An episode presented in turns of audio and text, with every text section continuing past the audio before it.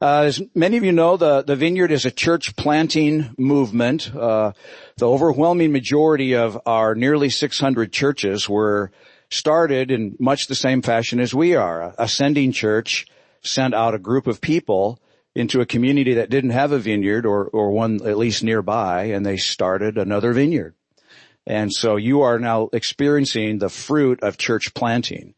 And this weekend, as a church planting intensive, people who are thinking about, considering, praying, or decided that they want to plant a church or be a part of a church planting team, come to an intensive to get intensely trained. So that's what we've been doing the last uh, several days, and it's been our privilege to have the Vineyard's National Director of Church Planting, Michael Gatlin, with us. Michael and his wife Brenda pastor the Vineyard in Duluth, uh, Minnesota, where they received a foot of snow this weekend. Like, he doesn't know because he's here enjoying the sun. Right? But uh, uh I've known Michael and his wife Brenda for quite some time in the Vineyard, and it's been a great joy to get to know him a little better and to receive the uh deposit of his ministry this weekend. And so without further ado, I just want you guys to give a A warm Peoria Vineyard welcome to Michael Gatlin.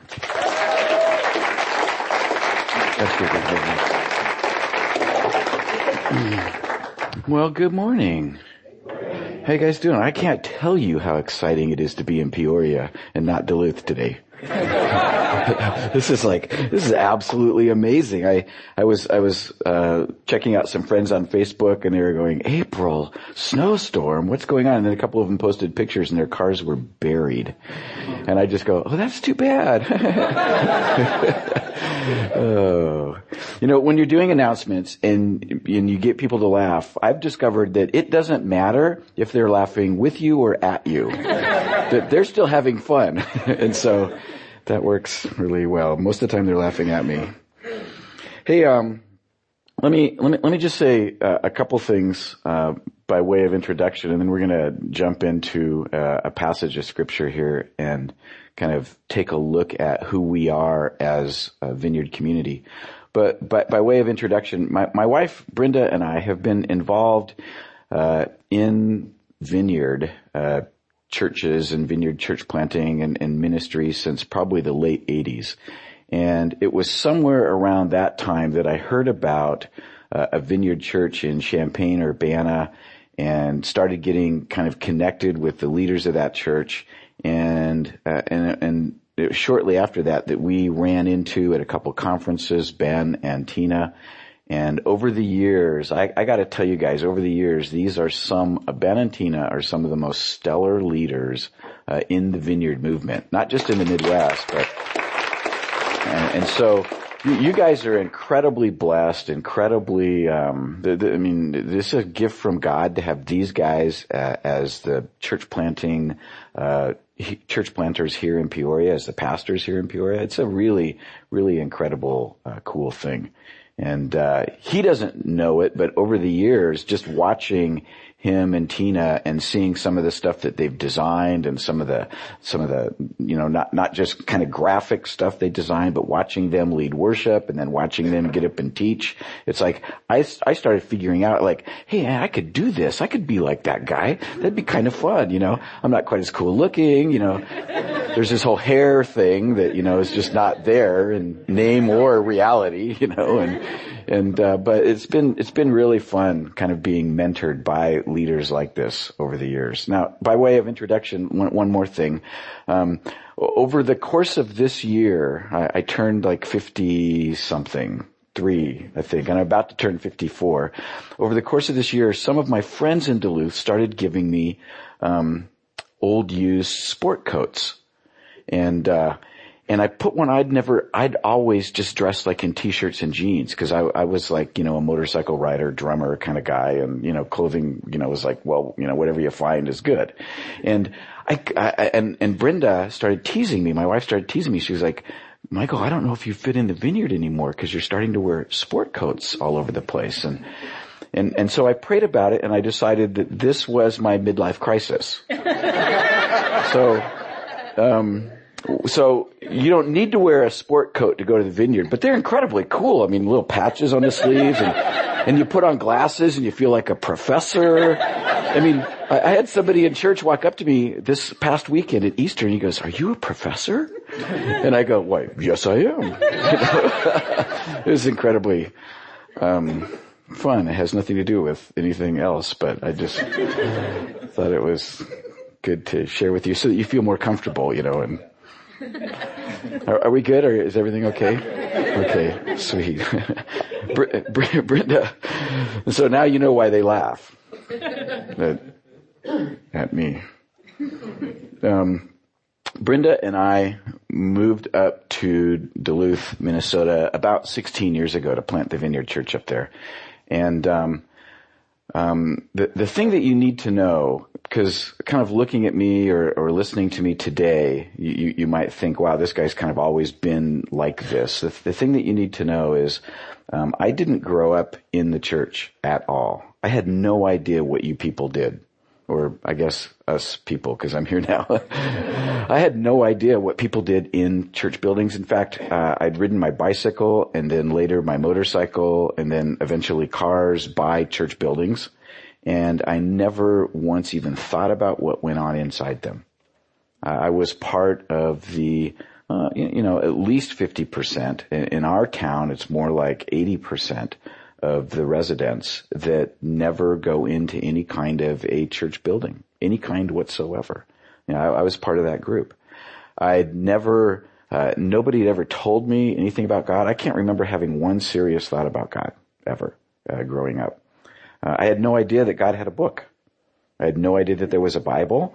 I had no idea that it involved Jewish people. I had, I mean, all of this was totally brand new to me uh, when I began to hang out with a group of cool kids from a local Mennonite church at our high school. And I don't think they were like Mennonites the way that you guys are used to Mennonites in this part of the country, because like they drove black Cadillacs, you know, instead of like buggies, and, and they went to high school, and we, they had a, the, the pastor's kids had a ski boat, and so I hung out with them and we went water skiing all the time. And, and, um, and, but they began to not only just kind of welcome me into family and welcome me into community, but kind of teach me how to have relationships with people, how to date in a healthy way, how to, you know, just, just how to be a human in, in, in a way that was actually not using and abusing other people. And uh over the course of just a, a year or so, uh, they introduced me to Jesus. They gave me a Bible. They discipled me. They, you know, and I'll never forget walking into the church one morning. Um, you know, they had one of those cool brick church buildings. It was Grace Mennonite Church in Dallas, Oregon, and they had this little block. You know how they put like right by the front door, there's this little block with, you know, the date that it was founded, you know, kind of carved into it. And I can't remember the date. It was like nineteen fifty-three or sixty-two or something like that, whatever it was. And uh, I walked by, and it just, I'd never, I'd walked by that thing like maybe eight or ten times, but I stopped and I looked at it and I'm like, what's this? And one of the guys was there, you know, handing out the, the little menu thing, the program, you know, what was going on that day kind of deal. And he was standing there and I said, like, what's this? And, um, and, and, and the guy goes, well, that's the date that this church was planted. And I go, what's that mean? And so he began to explain that to me. Years later, I'm in, um, Uh, God begins to get a hold of my life. He says, I felt like he said, I was walking on the beach one night. He said, "Michael, you're a pastor." And I said, "Wrong number." You know, the old, you guys remember the old, you know, phones when you get a wrong number or something like that, or it's a busy signal. Eh, eh, eh. We don't get that anymore. I miss that sound. That was a great sound. Anyway, um, th- those of you that, that grew up way past me, you're like, what the heck is he talking about? Yeah. You know, just, it's, it's, it's like a mule that got stuck with something. You know, it sounds like that when you got a wrong number. That's actually going back a few more generations. I'll get back on track here in a minute. Really, I will. Just stick with me. This is fun. It'll be a good ride. And, uh, so, Uh, years later, I'm in Bible college, and because I feel like God's calling me, inviting me to participate with him as a leader in church, and um, and our pastor announces on a weekend, I'm going to a church, and it was similar to this, and he announces um, that we're going to be planting a new church, that he's actually raised up somebody to take his place, and he's going on to plant a new church. And I was sitting there going, I've heard about this before. You know, so I grabbed him afterwards and I go, man, I'm going with you. What's this thing all about? And so you can tell I was somebody that was kind of adventurous, and I loved that kind of stuff. And over the years, I found myself involved over and over and over again in helping new churches get started. And then uh, fast forward a whole bunch of years, I'm living in Minneapolis. Brenda and I, um, God tricked us. Somehow we ended up in Minneapolis, Minnesota from really cool uh, Oregon. And uh, we, we get out there, and man, the first winter was brutal. I mean, it didn't get above zero for the whole month of January and half of February. And I thought, where the heck is this? You know, humans shouldn't be here. And uh And we're kind of going through some tough stuff, and I meet some folks who are planting a vineyard church. And when I went to their church plant, so I, I knew by this point, I know what church planting is, and I'm kind of involved in it a little bit. I go to their church plant, and again, it was very similar to this, only instead of just kind of talking about following Jesus, they actually expected us to do something with it. And they were teaching me how to pray for the sick. They were teaching me how to hear God's voice in my everyday daily life. And I had written papers, thesis papers, about how God doesn't speak today through anything but the Bible. And so I'm like, what do you mean hear God's voice? Like, what do you, you guys been smoking that funny stuff, you know, that's not legal here, but someplace else it probably is. And, and, uh, and, and so I started hanging out with them, you know, that, That joke goes over way better in Duluth. I don't know. uh, anyway, so, um, so I'm hanging out with them, and I'm learning how to do this stuff. And I finally felt like, of all the churches that I'd ever been involved in, the communities that we'd, you know, been leaders of, I'd never been a pastor yet, but of all the places I'd been in, I finally felt like, wow, I feel like I'm home. I feel like this is my family. This is my tribe. Like, I, I really relate to these folks. And, uh, And so leader after leader in the vineyard began to take me under their wing and teach me things. And it was twenty years from the time that I felt like God said, Michael, you're a pastor, and I said, wrong number, to the time when they said, why don't you go to Duluth and plant a church? And uh um I mean, it was an, it was an incredibly cool ride, and I have loved every single minute of it. Brenda and I li- have lived up there, like I said, for sixteen years. We got three amazing kids. I found out on Facebook last night that one of my kids just made an offer on his first home, and he's like living in town, and and uh, he's got a really cool girlfriend. I think they should just get married today, and you know, and hang out and make babies, and I'd be happy, and it'd be really fun. And so like we've got a really cool family. It's really just we we're just having a blast following Jesus and and doing uh, what He's invited us into. And so in the vineyard, one of the things that I discovered really early on was that you and I, as followers of Jesus, are invited to continue the ministry of Jesus. Like, one of the things that I heard really early on was that, Michael, there's only one ministry. It's not like your ministry and then Ben's ministry and then the Peoria Vineyard's ministry and this ministry. There's only one ministry. It's the ministry of Jesus. And every single one of us are invited to participate in it. Do you, do you remember that Jesus' first invitation to his original disciples? Do you remember what he first told them when he first invited them? Do you remember what the invitation was? Follow me. Follow me. I mean, like, how low of a bar is that? Who can't do that? You know, that's like, that's like grade school, follow the leader. You know, I mean, that's, that's like really easy. Follow me. Okay. Well, follow you. You know, we just like walk like you walk, kind of. Okay, that's a really old movie. we, won't, we won't go there. But um, but I feel like that's what we're invited into.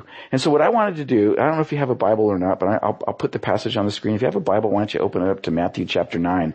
We're going to look at the end of Matthew chapter nine. And we're going to look at the invitation that Jesus gave his followers. Uh, after they were following him for a little bit, he gave them an invitation to actually start to do some of the stuff that they, he was doing. And so in this passage is when Jesus begins to give them uh, an assignment, something to do. And I think that same assignment really holds true for us today. So if you have a Bible, I'm going to flip the slide. I only have two slides, so it's this one and the next one. I don't have to do this very often. Um, so here, here's the passage, Matthew chapter nine. It's starting in verse thirty-five. Let me pray, and, and then we're going to read that and kind of unpack that a little bit, and I think come up with some really practical things uh, for us. Sound good? Heavenly Father, thank you for today, right here, right now. For, for just this kind of moment in time. We're gathered together in this room. We just, we want to hear your voice. We want to learn from you. Holy Spirit, we invite you here to speak to every single one of us, no longer, no, no matter how long we've been following you, or whether we're just investigating what it means to follow you. I ask that you'd speak to every single one of us, that you would encourage us and challenge us, and that you would invite us into a deeper experiential relationship with you. In Christ Jesus' name I pray. Amen. Oh, sweet. I always get nervous when I close my eyes when I pray because I'm afraid everybody will leave. You guys are all here. This is awesome. This is good. Okay, Matthew thirty-five. Uh, Jesus went through all the towns and villages, teaching in their synagogues, proclaiming the good news of the kingdom, and healing every disease and sickness. And when he saw the crowds, he had compassion on them because they were harassed and helpless like sheep without a shepherd. Then he said to his disciples, the harvest is plentiful, but the workers are few. Ask the Lord of the harvest, therefore, to send out workers into his harvest field. So let me just stop there for a minute. And, and, and let's just, I'll leave that passage on the screen and let's just make some points. Let's just find some kind of application points for our lives out of this passage. And so the first one I would make is, if we're going to continue the ministry of Jesus, uh, that somehow we need to be balanced in the way that we approach people. And so look at the places Jesus went in that passage. Where does it say he went? He went through all of the, what? Towns and villages. And so those are like different kinds of places, aren't they? I mean, like, uh, one of the privileges I had this year was traveling around the country, both by plane and then gloriously by my motorcycle, and, and going to, like, all the Vineyard regional conferences.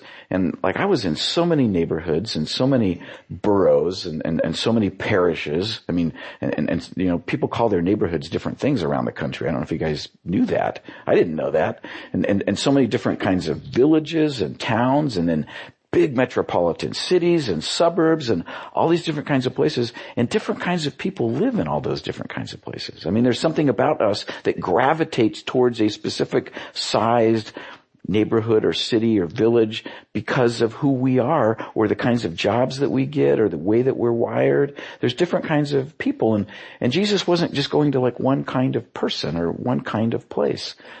And, and I looked up the word all in the Greek just to see what it really meant. Like, you know, was it like all the towns and villages, or was it like all the big ones? Or, and in the Greek, guess what it means? Yeah, all, every one. You guys are brilliant. You guys could be like Greek scholars, right? Without the Greek part. um, I thought that was funnier than it was. There's a lot of things in my head that are hilarious, you know? And then I just sit like alone in my room laughing. And Brenda comes in, she goes, are you okay?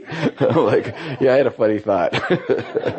What was it? I go, never mind. It's not going to be funny to anybody else. But so here's the deal. Ministry, ministry is completely about people. That to be following Jesus and to do what Jesus did is completely about people. He was preoccupied with the humans. I mean, this is God in the flesh coming to our planet, and he's absolutely preoccupied with humans. I don't know what your experience with the humans has been, but it's kind of a, like, you know, a, a good and bad, a hot and cold, a high and low, right? I mean, the humans are like, we're glad they're there when it's time to serve our coffee, but we wish they'd kind of get out of the way when we're at the stoplight and they're in the way, or, you know, whatever the thing happens to be. We, we kind of have this love-hate relationship with one another. Jesus was completely preoccupied with humans. He loved people. And, and, and so he went to all the different places where they lived and all the different places where they hung out. Um, and, and that seems like a no-brainer, doesn't it? But I, I don't know about you. I, I need to constantly be reminded that it's the people that Jesus came for and loves. And, and sometimes as we're doing churchy stuff or Christian stuff, or we're going about our business in the world, it, it seems like, it seems like sometimes that we forget that it's the people that are the important thing. We, we printed up these t-shirts in Duluth based on um uh, a passage in Mark where Jesus is asked, what's the greatest commandment? And he says, it's to love the Lord your God with all of your heart, soul, mind, and strength. And the second is just like it, to love your neighbor as yourself. And so we print up these little t-shirts that just say, love God, love people, period. that, that, that that's what we're about. That that's who we are. We also put it on coffee mugs and underwear and other kinds of things. Or no, not our underwear. I just made that part up. They tease me because I, well, I just go to our bookstore and I buy shirts all the time. Like that shirt, that t-shirt, and that's like all I wear is that all, all over the place. And they're like, Michael, do you own anything else? I mean, do you have that printed on everything? And I'm like, yep, I do. But I'm not going to show you. I thought about getting it tattooed so that when I go swimming, it's still there, but I didn't do that. I don't like pain. Jesus was completely preoccupied with people. And, and so I just wonder for you and I, it's like, how often do we get distracted? How often are we as preoccupied with people as Jesus was? How often do we just see people as a mannequin that's holding clothes? Versus a, a human that God is working in their life and deeply loves at this moment. Like, how often do we see that? And so one of my prayers is, God, would you just keep breaking my heart about how much you care for people? That when I see people and I'm passing by people and I'm annoyed with people and I'm, you know, all the different feelings that we have towards the humans, whether they agree with us or not, whether they're like us or not, whether they would vote the same way we do or not, would you allow us to see them the way that you see them? Would, would, would you allow us to, to be as preoccupied with them as, as you are? And so as followers of Jesus, we're to care about people. So think about who are the people that in our culture today that we most quickly brush a shot, brush aside. Who, who are the people in your life that you just don't notice?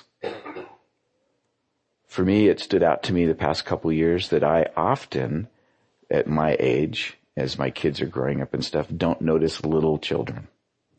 Just little kids. I just get busy with like, you know, big stuff, adult stuff. And I just forget about kids.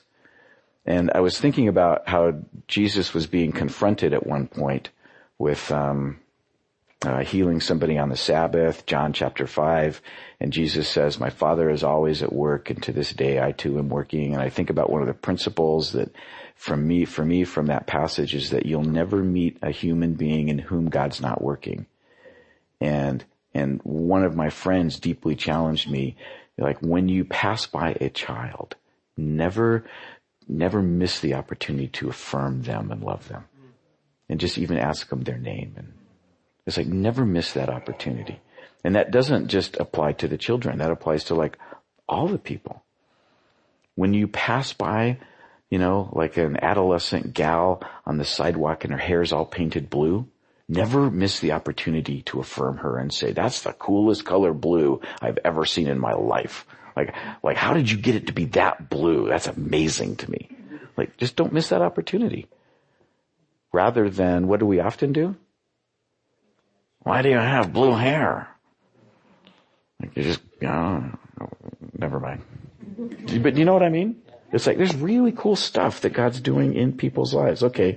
And then, um, and then I, the next, the next thing there, he went through all the towns and villages. There's a lot more we could talk about with that. It says, teaching in their synagogues and proclaiming the good news of the kingdom and healing every disease and sickness. And so I love the way that Jesus is balanced in his approach to this whole deal. He's teaching, he's proclaiming the good news of the kingdom, and then he's healing every disease and sickness. So he's teaching, he's proclaiming the reality of the kingdom of God. I don't know how new that phrase is to you, the kingdom of God, but that was the thing that Jesus taught about over and over and over. When you read the four gospels, the eyewitness accounts to Jesus' life, you'll find that his primary, almost single laser-focused message was about the kingdom. And you say the kingdom of God is like a man who's sowing seeds in his uh, field. The kingdom of God is like a, a, a widow knocking on the door, you know, of, of, a, of a judge late at night. The kingdom of God is like a, a, a merchant looking for fine pearls. The kingdom of God, you know, and he just goes on and on and on about this thing. And so just really briefly in, in, in Michael's summation of the kingdom of God type language, the kingdom of God is this. The kingdom of God is where God gets his way. That's where he gets his way. See, when, when you, you know that somebody's the king of a kingdom when you step in the kingdom and the king is in charge. You know, oh, you can't do that here. The king doesn't like that, right? Then, then, then you know you're part of a kingdom. And believe it or not, you and I, every single one of us, has a kingdom or a queendom, if it were. Right? We, we have places of our lives where we're the ones in charge, don't we? And sometimes we're, we're in charge of the way we're, you know, driving. We're in, we're in charge of the way we're treating one another. We're in charge of our households. Um, I, I've discovered as I've grown older, I'm really only in charge, really, really in charge of, of one area of my life, and that's my hair. Right? I can do whatever I want with it. Uh, Brenda was gone for a weekend. She came back once. I had it all shaved off. You know, I, I was growing my goatee really long. It was like down to here, but I shaved off all my hair on my head. And she's like, "What did you do?" And I go, "I wanted to see what it felt like," you know, and then I really liked it. And then a guy made a rude comment to me at church the next morning. And so I left it that way for ten years just because, to spite him, because it's my kingdom. I'll do what I want with it. Right? Kind of thing. I'm, I'm that guy. Right? Don't ever tell me I can't do something. I will figure out a way to do it.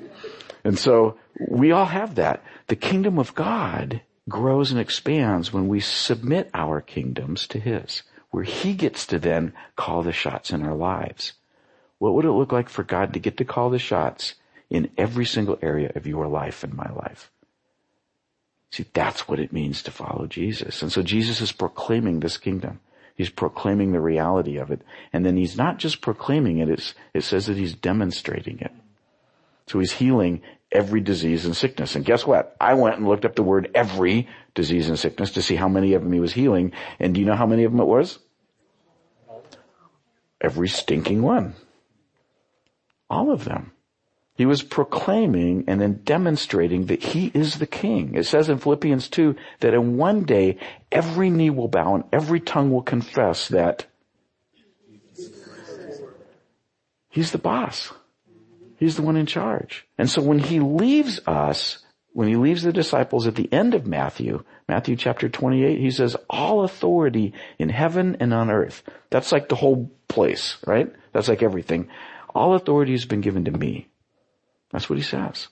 He's the boss. He's the one in charge. And so it's as you and I submit ourselves to God's kingdom, that God's kingdom advances and grows. The church isn't the kingdom, right? The kingdom's not the church. It's, it's, it's, it's, it's God's rule. It's God's active, dynamic reign in our lives. And so I have this thing that I do almost every morning when I get out of bed, if I can remember it. I, I forget things nowadays, but um, when my feet hit the floor, I like to pray this. I like to pray, God, I don't know what you're involved in today. I don't know what you're up to today, but I really want to be a part of it because I've learned that's the best place to be. And so I'm, I want to be attentive to you, as attentive to he, as he is to me in my life. Psalm one thirty-nine, he's attentive to every part of my life. I want to be that attentive to him today. And so whatever you're doing, I want to be involved in it. I want to go that direction. Does that make sense? And so Jesus was really a, a balanced in what he was doing. We need both of these things. You, you and I need both of these things. We need to be people of the Word of God, where we're pressing into the Word and we're learning the Scriptures and we're growing in that. But then we need to be people of the works of God as well. Jesus was like this Word worker. So he not only studied it, he not only knew it inside out, but then he did it. He did it. Does that make sense? And so, like, where is it in your life or my life that I need to press into that? You ever been in line at the movie theater, or, you know, waiting for a table at a restaurant, or maybe you're sitting down and eating and you just notice that somebody near you is struggling, doesn't feel well? And like, what, what do we do at that moment? What do we do? We're just like, I'm eating my French toast. God, leave me alone. I don't want to do anything. You know? Or do we get up really obnoxious with a Bible that's the size of Kentucky and start waving it around and go, you need Jesus and you wouldn't have a cold? And that's not necessarily true. I mean, what, what, what do we do? And so sometimes it's like we feel stuck because we don't know what to do. But what if we just went up to people and said, hey, you know what? This seems really odd, and you might think I'm really goofy, and probably I am, but um, I, I, I just noticed whatever's going on. And would you mind, if just for a moment, if I just prayed for you right now? Like, just right now? And it's really scary to do it, But when we step out and do that, we take we take this enormous risk.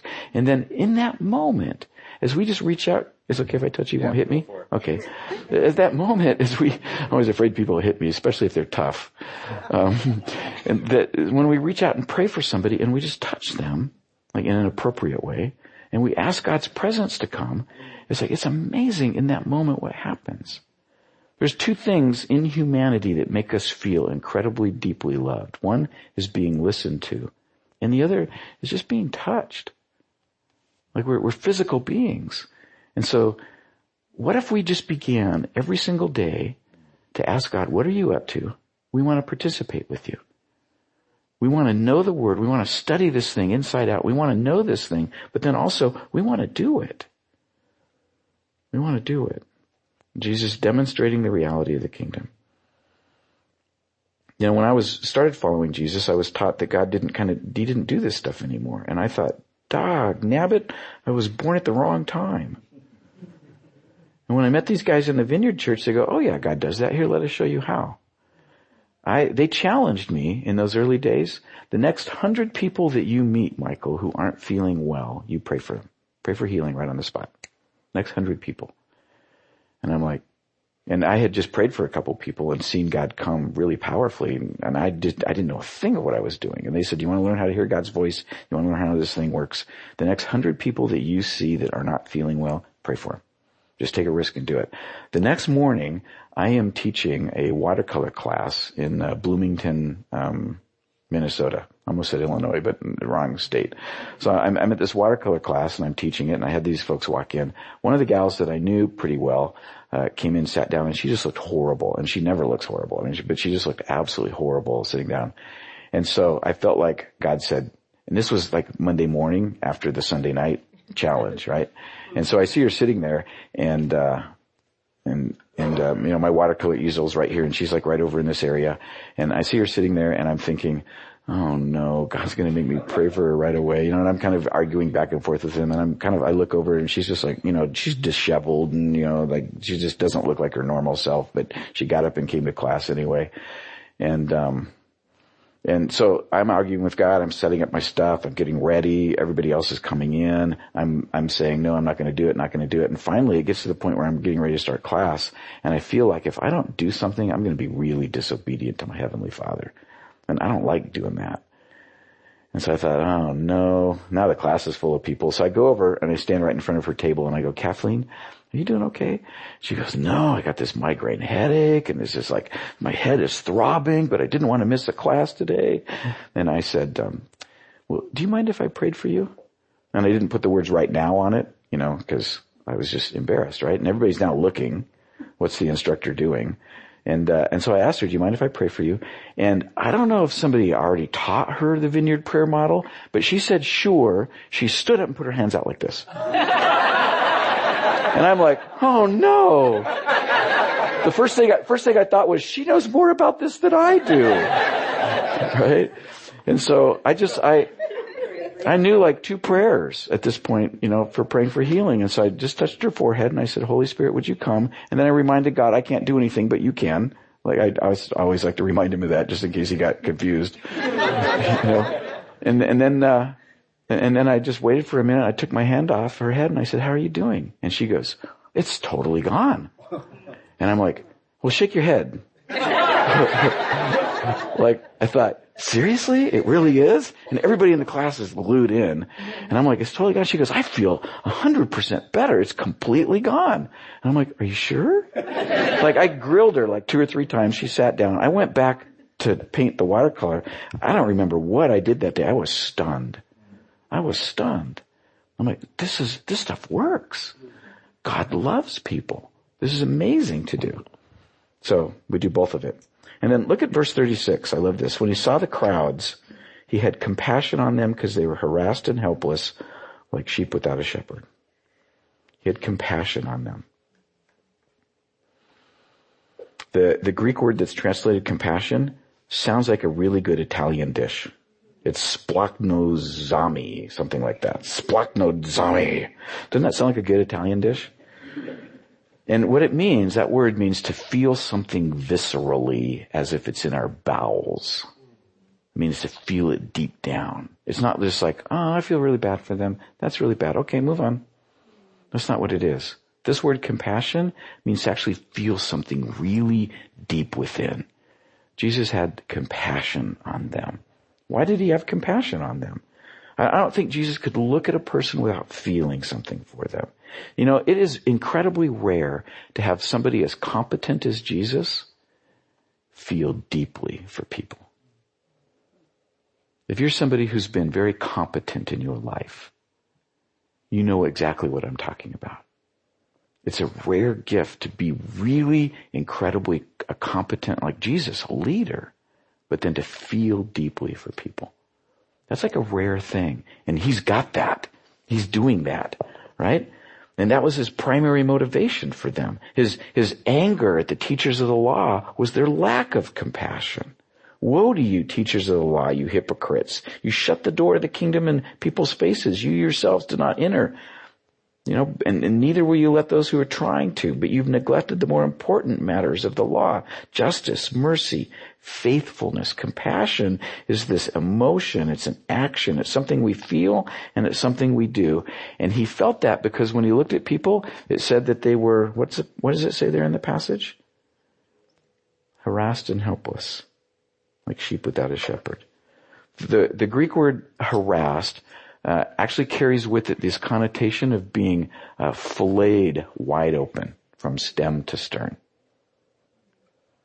Harassed and helpless, and, and the word helpless carries this connotation of being shoved to the ground so hard that you can't get back up. So when Jesus looks at people, like if Jesus were walk, to walk through the neighborhoods of Peoria this afternoon, he doesn't look at people and go, dude, they're doing pretty good without me. They got like, you know, a boat and seven cars and great motorcycle and look at their family. And he doesn't look, walk through our neighborhoods and ever think that. He sees people in a totally different way. And because he does, he's moved with compassion. I was talking with a, a, a, pa- a pastor at a smaller church in Duluth who was saying that Duluth was a really hard place to to plant a church and to pastor because people were doing great. I was sitting with one of our staff members. We were out at breakfast. He goes, nobody here needs him. They're doing great. And Michael kind of went into Michael mode. You know, first thing I did was I just dropped my fork on the plate, you know, and I go, seriously? Do you think when Jesus walks through our neighborhoods, he's like, oh yeah, these people are great. They're doing fine without me. Why did I come to earth and die? Never, never does he do that because he sees what's really going on inside. Some of us experience being down and out. Some of us experience being up and out. That what we thought was going to meet all of our needs, we achieved it all, didn't do a thing. There's just this deep emptiness there. Is this all there is? You ever felt that? You ever achieved like a really big goal and felt like, is this all there is? Man, I felt that. Even as a pastor, I felt that. You know, we pray that our churches grow and reach lots of people and everybody comes and sometimes you feel like, uh-oh, I had my hope in the wrong place. I was trusting in the success of the community rather than in all the cool things God was doing. Every one of us experiences this stuff. And so I love the way that Jesus sees people. He's balanced in the way that he sees them. He's compassionate in the way that he sees them. And then look at this, the next thing. Verse thirty-seven, then Jesus said to his disciples, the harvest is plentiful, but the workers are few.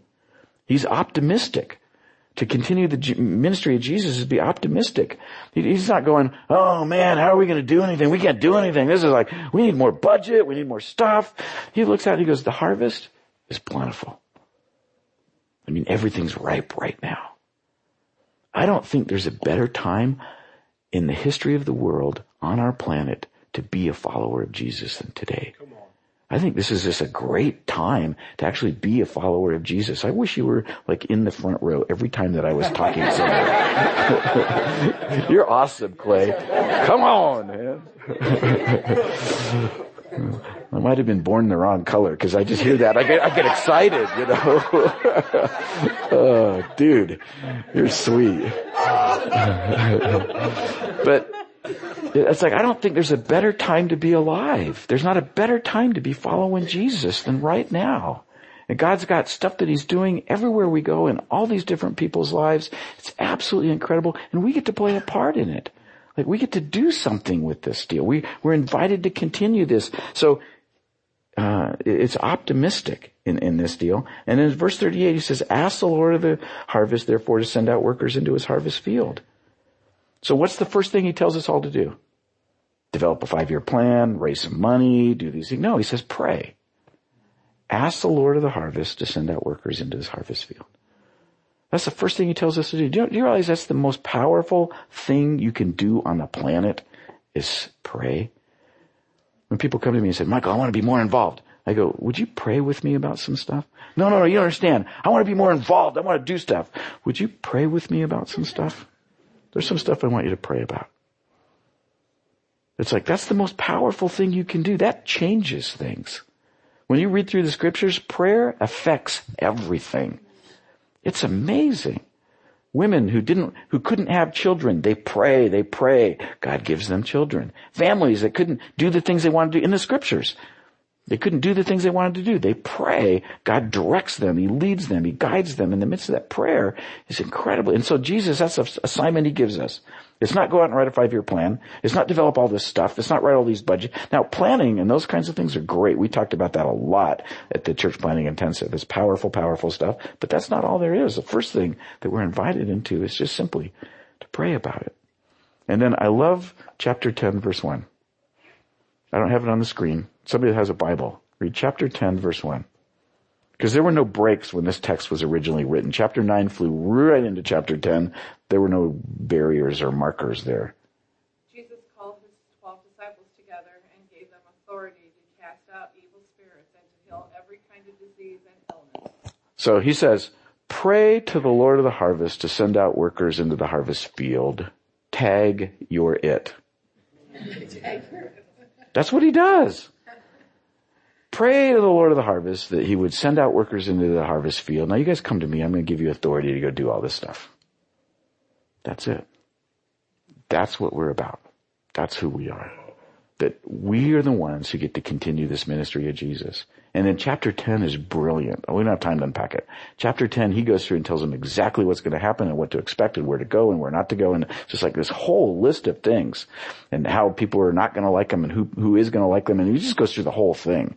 Chapter ten is fascinating. But I love the way, we're just going to end it right here. I love the way that he just says, tag, you're it.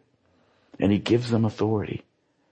Jesus hands off his authority to them in the same way that he gives it to us. And when we move into ministry time, I think God wants to just impart authority, and he wants to impart heart and desire.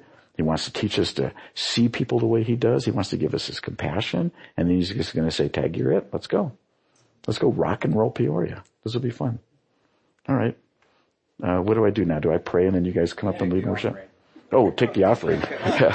Dude, you're awesome. So, um, do you, do you want to, why don't you just take my place and do that? Sure. That'd be yeah. awesome. I don't know what I'm doing. Thanks, Michael. Yeah. Amen. Well, Lord, I, I do thank you for your word that's been proclaimed and uh, that's sown into the hearts of every person here today. And uh, God, I pray for grace to receive your word, that we are the workers you're sending out into the fields, the fields of Peoria and Tazewell and um, uh, Woodford and Marshall and Stark County, and then, gosh, in Iowa and Ohio and Illinois and Indiana and Wisconsin and uh, all the different places that are represented here today. And, and may uh, the seed of your kingdom word just explode and come alive in our hearts. And Lord, we, we want to continue now our worship of you this morning the, through the giving of our gifts to you. We pray your power and blessing rest upon them. And Lord, for those who have a desire but can't give, we, we pray your, your, your heavens would open and uh, cause blessing to rain upon them in the ways that uh, they're asking you. And Lord, and as we lift our hearts and hands in song, pray that you would accept these tokens for what they are, just expressions of our love for you. In your name, amen.